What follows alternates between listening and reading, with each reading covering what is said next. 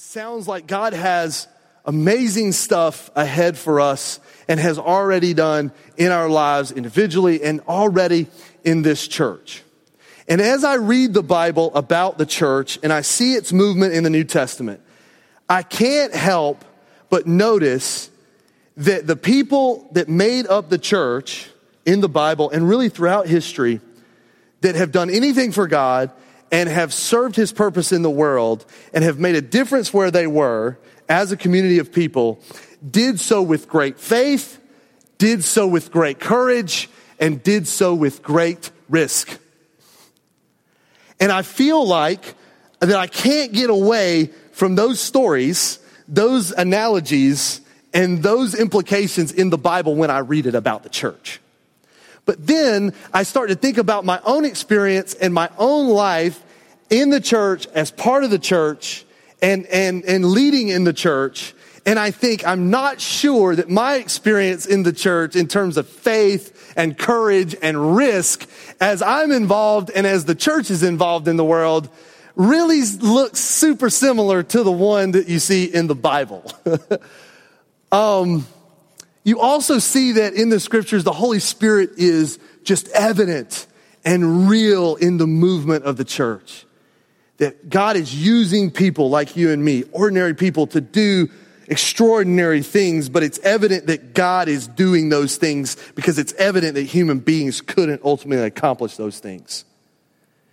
And so then I, step back over into here, into my own experience, and I look at the landscape and I go, man, the Holy Spirit is real and He is alive and well and living in us, the Bible says. And so He's not some mysterious ghost that kind of floats in the wind. The Bible says that He lives in the believer and His presence is made known through the believer in the world. And that happens.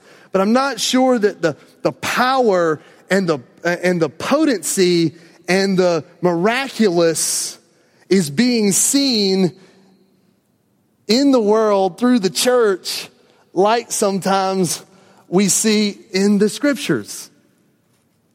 And so it makes me search my own heart, search my own motives, think about why I do this, who I'm doing this for, why I give my life, why you give your life, why we gave our lives to Jesus when he pursued us and rescued us why, as a church, God says to us that you will be an unstoppable force if you are obedient and faithful to me, and I will show my presence in the world through you. Why he says those things, and then we don't necessarily realize them where we live.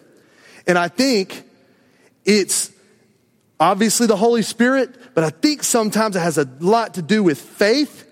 It has a lot to do with courage and a lot to do with risk.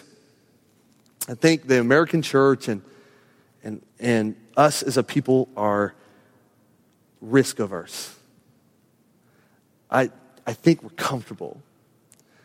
I, I think that we've gotten okay with our status in the world, which is this place that people go for one hour on the weekend and has no more voice, voice in culture, has no more voice when it comes to shaping uh, truth, has no more voice when it comes to helping people, has lost its voice and purpose in cities and towns and places all over this country where it used to be the first place everyone went for help, everyone went for assistance, and everyone went because they knew someone would get them to the place they needed to be.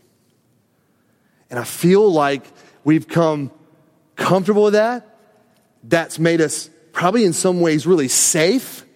It's probably made us in some ways complacent and maybe in some ways apathetic about the real purpose that God has called us to in the world and who he's called us to do it for and that the world knows what we're doing it for and why we're doing it in First Corinthians, or in Philippians 1, Paul writes these words in verse 12. And I want you to know he's writing a letter to the Philippian church We know from history that Paul wrote this letter while he was on house arrest in Rome. So he doesn't even know his own fate, has no idea what's going to happen to him. He just knows that it might not be good. He also knows that he is under uh, a duress and stress from being imprisoned, and, and he's in prison for one reason, one reason only. He didn't break any laws, didn't steal anything, didn't cheat anybody, did not not pay his taxes, doesn't have a lot of debt, didn't murder anyone, didn't assault anyone, didn't do anything. He's in prison under house arrest writing this letter to a church and a people that he loves because he can't get to them writing the letter because he's in prison. He's in prison because of Christ. That's it. He's in prison because he has confessed, lived for, preached, and proclaimed Jesus. And that's it. And what's amazing about this letter and about the idea of risk and sacrifice and faith and courage is what Paul says right before he gets into this verse. I love it. Look at his attitude. In verse 9, if you have a copy of the scripture, it's not on the screen. So if you don't have it, I, just listen to this as I read it because I want us to understand what Paul's attitude is. He's not depressed. He may be privately fearful. He may be privately anxious. He may be stressed. And actually, in here, he says in some way that he is. But this is his heart attitude about being in prison for Christ. Watch this. I pray that your love will overflow more and more. And you can almost hear some elevator music in the background. You know, it's like it reads like a Valentine's Day card. Guys, get on it now. And and that you will keep on growing in knowledge and understanding. He's writing to free people as a prisoner. What? For I want you to understand what really matters. okay so that you may live pure and blameless lives until the day of Christ's return. May you always be filled with the fruit of your salvation, the righteous character produced in your life by Jesus Christ. For this will bring much glory and praise to God. This is a prison man, imprisoned man writing to free people with the heart attitude of praise and worship and joy and love right in the middle of adversity and challenge in his life. Writing to people who, yes, no doubt, like us, have challenges and issues, but they didn't have challenges like him. So this is his posture. This is his attitude. What's amazing how convicting that is for me is that should be our posture and attitude always as it comes to living for and serving Christ, but, but certainly when adversity comes through our lives and we have to live through challenge. It's hard. I get it. I know. But Paul did it and he wasn't superhuman. He's just a guy filled with the Holy Spirit, filled with faith, had courage, and was a huge risk taker. Look what he says in verse 12. And I want you to know, my dear brothers and sisters, talking to these people, using family language, that everything that has happened to me here has helped to spread the good news. Let me read that line one more time. Everything that has happened to me here has what? Has helped to spread the good news. Interesting. For everyone here, including the whole palace guard, knows that I'm in chains because of who? Christ. You ever watch prison shows? How many of you have ever seen the show 30, 60 Days In? Did you watch that? If you are lacking stress in your life, or um, anxiety, um, um, or I don't know, depression, and want to be more cynical about our justice system, then uh, watch this show. It, it, took place in southern Indiana, literally right across the bridge from where we lived in Louisville. I think that's why we got interested in it. Bonnie, I'm going to throw her under the bus. She got interested in it and roped me in. Fascinating show. Uh, five people who've never committed a crime, never done anything wrong. In fact, some of these people are like uh, government professionals. This one particular kid was finishing a master's degree in, in he was from Philadelphia in, in criminal justice and was going and wanted to be an FBI agent and the whole thing. And they volunteered to go to jail. And I have no idea why. None whatsoever we have some police officers in our church. They're probably going, idiots. Um, but they did so because they wanted to see the system get better. The sheriff had this amazing vision because he had just taken over, saw a lot of corruption in his own jail, in his own system. And he couldn't think of a, of a better idea than to put people in there that had uh, you know, an agenda to go in and to see how the jail was run, see how people were treated, see how it looked, uh, and see how, if things were, were truly running like they should and if everything was on the up and up and how they could reform it. Pretty ingenious idea, risky. Risky, stressful. Like, I mean, I would get done watching the, like an episode, my body would hurt. You know, it's just like, oh, why am I doing this? Let's watch another one. And, and so, you know, you know, eyes are bloodshot. It's like 12 o'clock. It's like, ah, ah. Um, so, so what was interesting element about that though is that they're finding out what everybody is in for. And there's this huge element, um, this huge element of the prisoners that are actually in for crimes try to figure out why the people that have been planted in the jail are in. And so they're constantly questioning them as to why they're in jail and why they're here. And not only are they constantly questioning them, they're like probing them. And then they're, and then they're asking them detailed questions about what happened and how did you do this and where are you from and this and that. And it was, it's just an amazing examination of, of why you're here. And I think they're trying to figure out whether or not they can trust them. And they're trying to figure out whether or not they're a plant, because apparently that happens all the time. Uh, and they're just trying to kind of form in a weird way this community in there.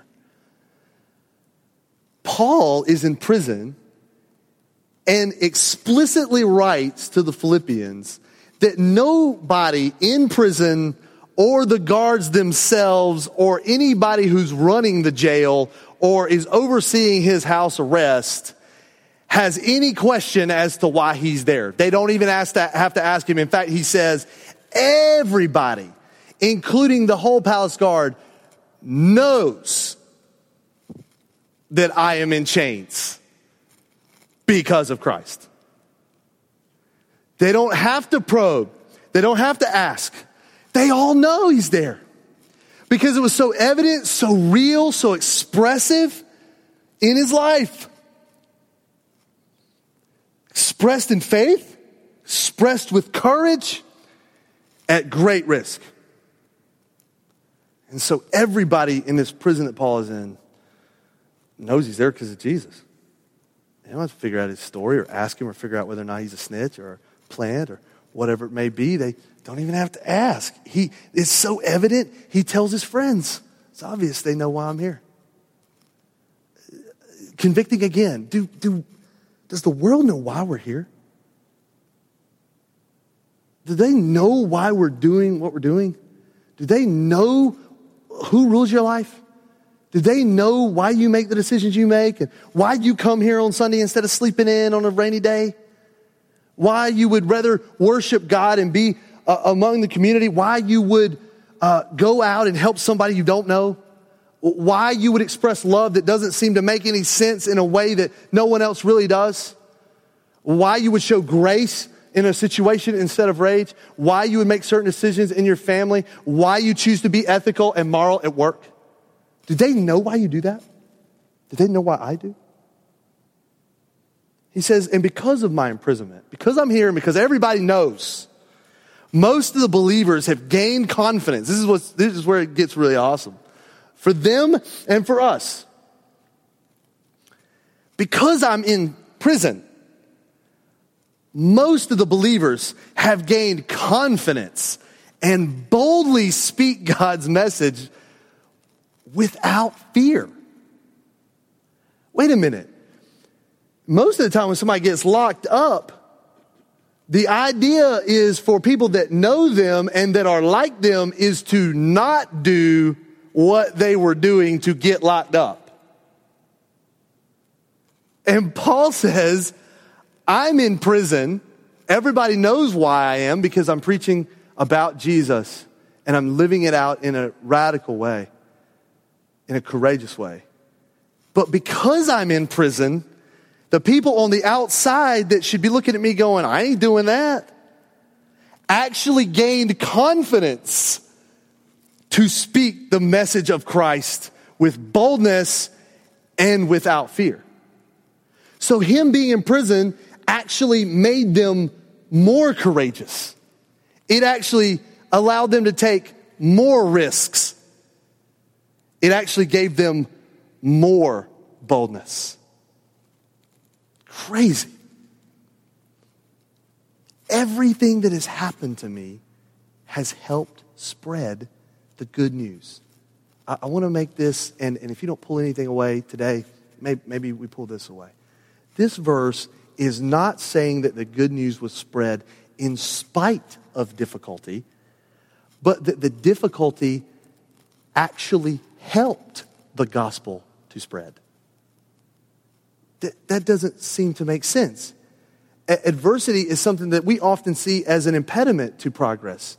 Adversity usually stops us from doing what we do. Adversity and hard times and challenges oftentimes derail us in life. It oftentimes knocks us off kilter, and rightfully sometimes it should and does.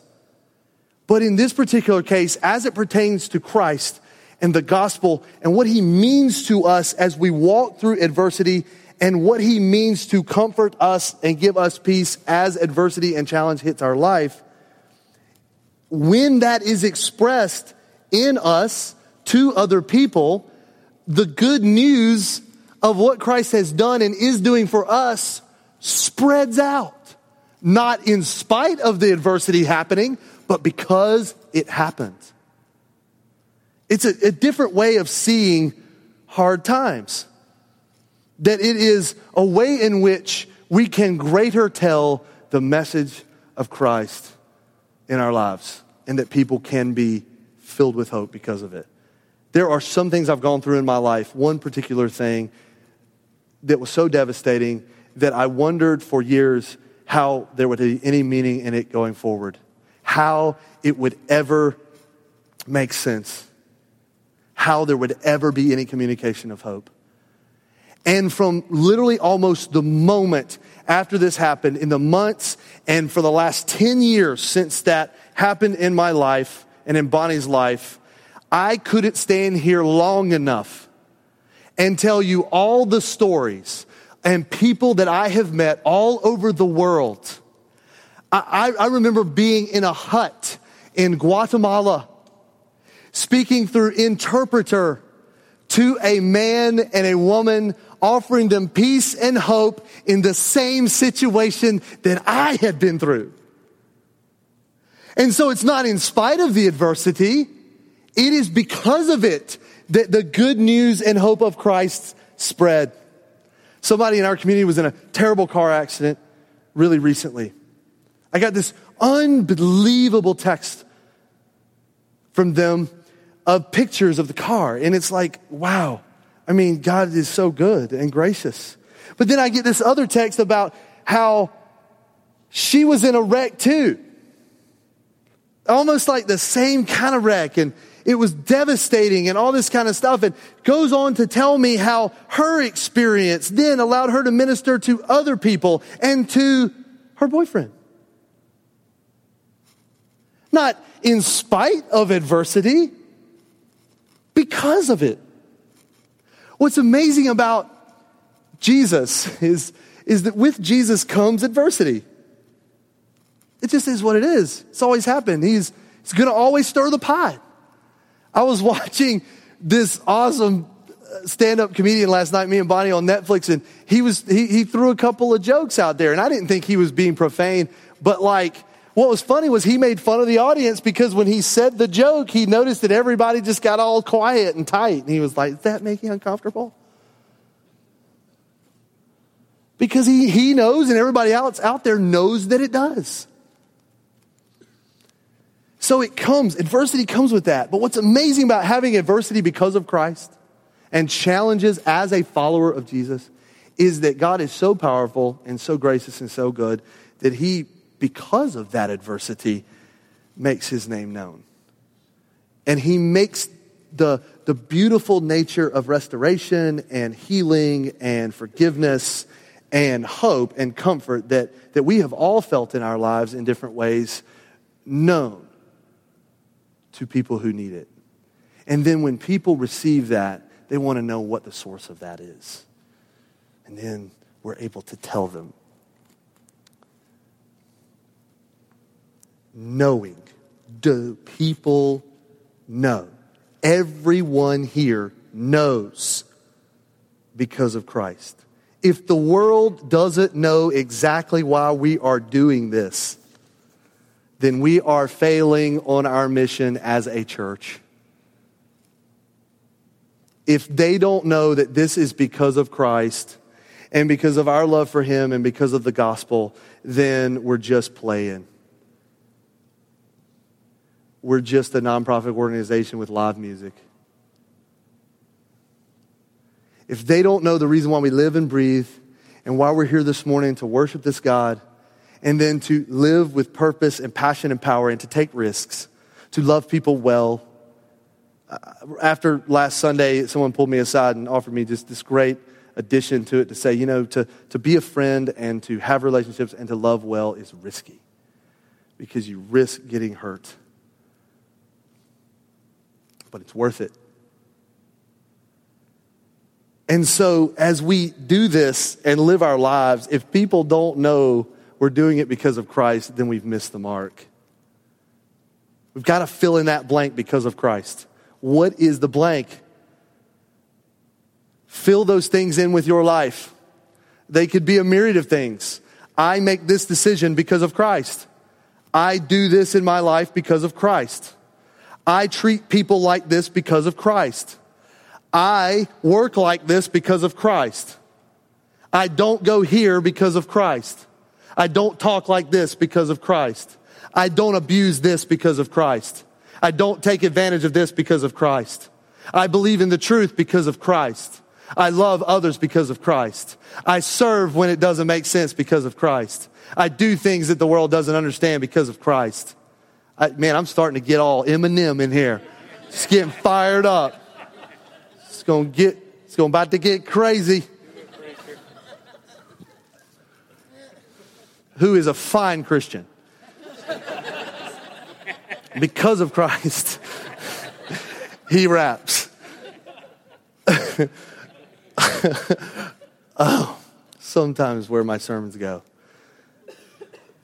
Because of Christ. Are they knowing? Do they know? If they don't know, none of this matters. We're just hanging out, guys. We're just another church on the block here in West Columbia that nobody wants to go to and then nobody cares. If they don't know that the people of God are living this way and cannot fill in the blank because of Christ, and therefore, because we're doing it together and because of what God's doing in and through us, we are, others are emboldened by that message. And man, we're like, we're not running from it. We're more courageous. I, I was emboldened and given passion and hope. And like, I kind of wanted to go out and preach when, when Gary was in my house the other night and we were studying together about him sharing in a memorial service the gospel yesterday. I, I was, I was getting fat, passionate and fired up. It, it emboldened me listening to him talk about telling strangers about Jesus. If they don't know, we've missed it. And, and we minister, we do life, we live, we work, we serve people that don't know. And they, they don't, we, we don't know what we're looking at because we don't know what we're looking for. It's like me going in a women's clothing store at Christmas time trying to buy something for Bonnie.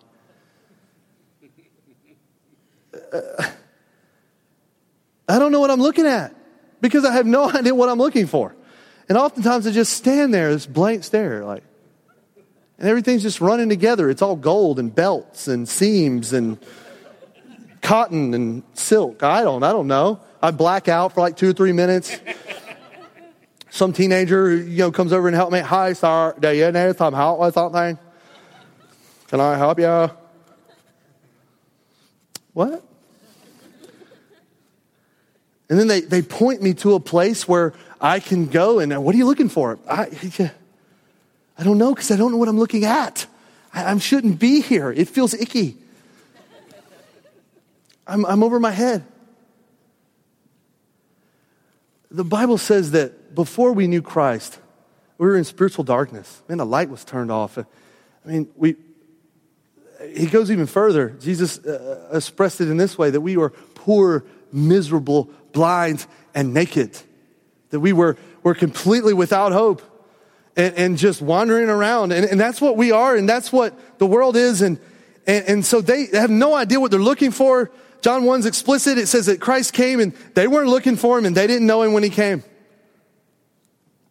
And so because we don't know what we're looking for, we, we oftentimes don't know what we're looking at. And, and so that's why the church, it is us to have the responsibility to show the beauty and grace and goodness of Christ to a world that has gotten used to and comfortable with seeing ugliness and rage and corruption. It is our responsibility. It is the church's responsibility. We're like Paul. We're to display this so people can see it because they don't know what they're looking for or looking at. But then when they see it, they, they got to get a picture of what it should be. And so that's why they have to know why we're doing this. Same writer, Paul says, because we understand our responsibility to the Lord, we work hard to persuade others. God knows we're sincere, and I hope you know this too.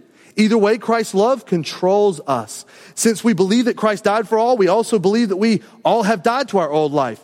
He died for everyone so that those who receive his new life will no longer live for themselves. Instead, they will live for Christ. They, will they'll see it, they'll know it, and then they'll realize what they're looking for new life.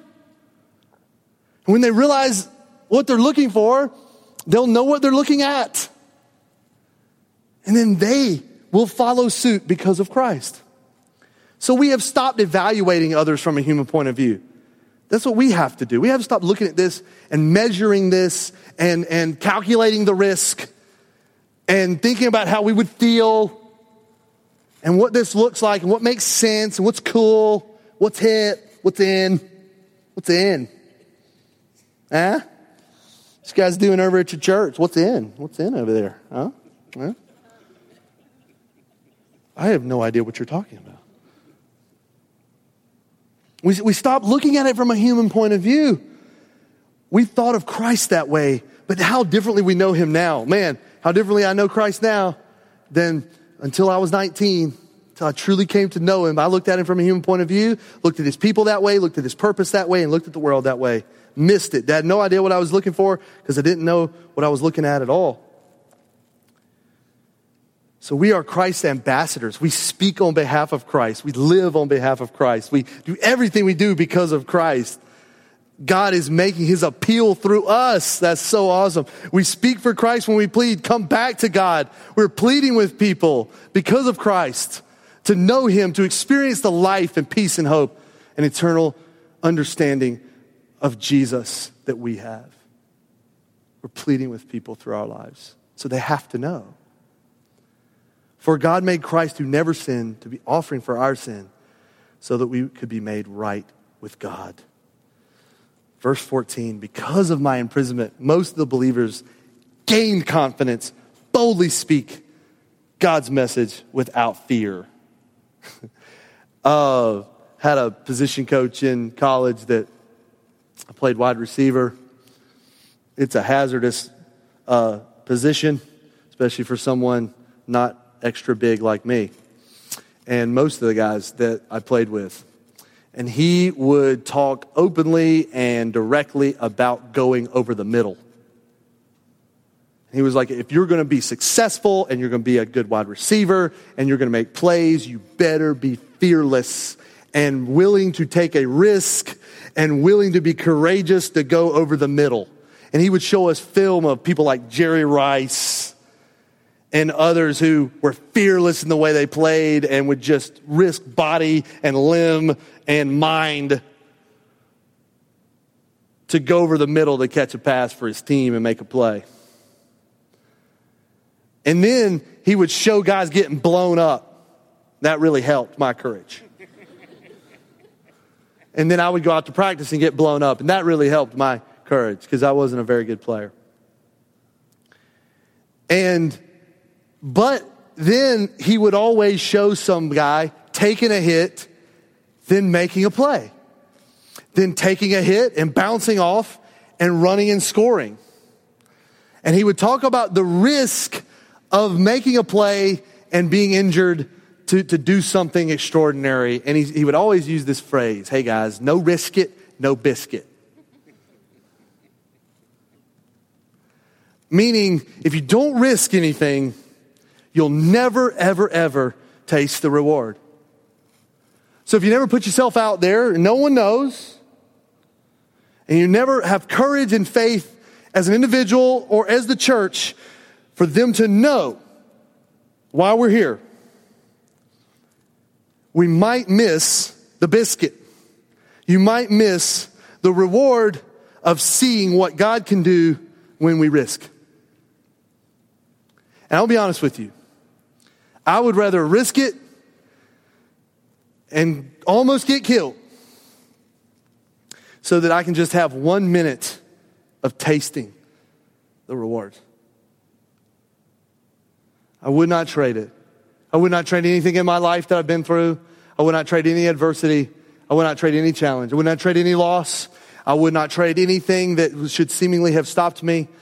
I would not trade anything that almost caused me to walk away from faith. I would not trade anything because of the reward of Christ. And not only the reward of Christ in my own life, but seeing others know, experience, and find hope in Him. No risk it, no brisket. Or brisket for the Texas people in here who like beef. I don't know. I just go with it. No risk it, no biscuit. Church, we got to be risk oriented. People got to know why we're here. We're not clever enough, smart enough, cool enough to, to make this thing something that we don't want that anyway. Who wants to go? I mean, yeah.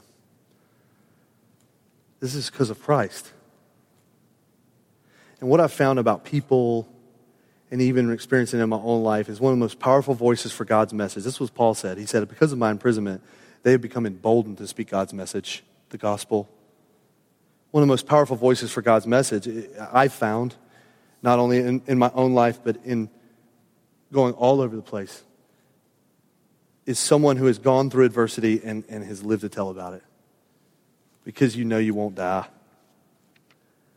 And you know that God restores, and He's good, and He's still alive, and you're going to be okay. Might take a while, might take some time, take some healing, might take some other people, other parts of the body coming together to minister and to help. That's why we're here. It's because of Christ we do this. But that person gets this courage and this risk because they know they can step off the ledge and they'll come back again. And that person doesn't fear as much. That person doesn't have as much anxiety. That person doesn't rest on their laurels as much. That person is not as stressed when it comes time to put themselves out there. That person is not fearful. T.S. Eliot, one of my favorite writers, only those who will risk going too far can possibly find out how far one can go.